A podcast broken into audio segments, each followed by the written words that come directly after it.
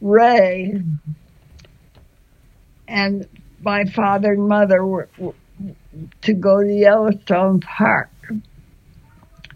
But Jimmy, who is Ray's uh, brother, Younger. was younger, and we decided not to take him.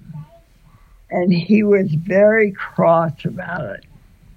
But whenever we went on a trip like that, we always packed a, a blue uh, thermos jug full of ice water and maybe a little lemonade or something like that. And so on this trip, we got part, halfway across the mountains and we were all thirsty.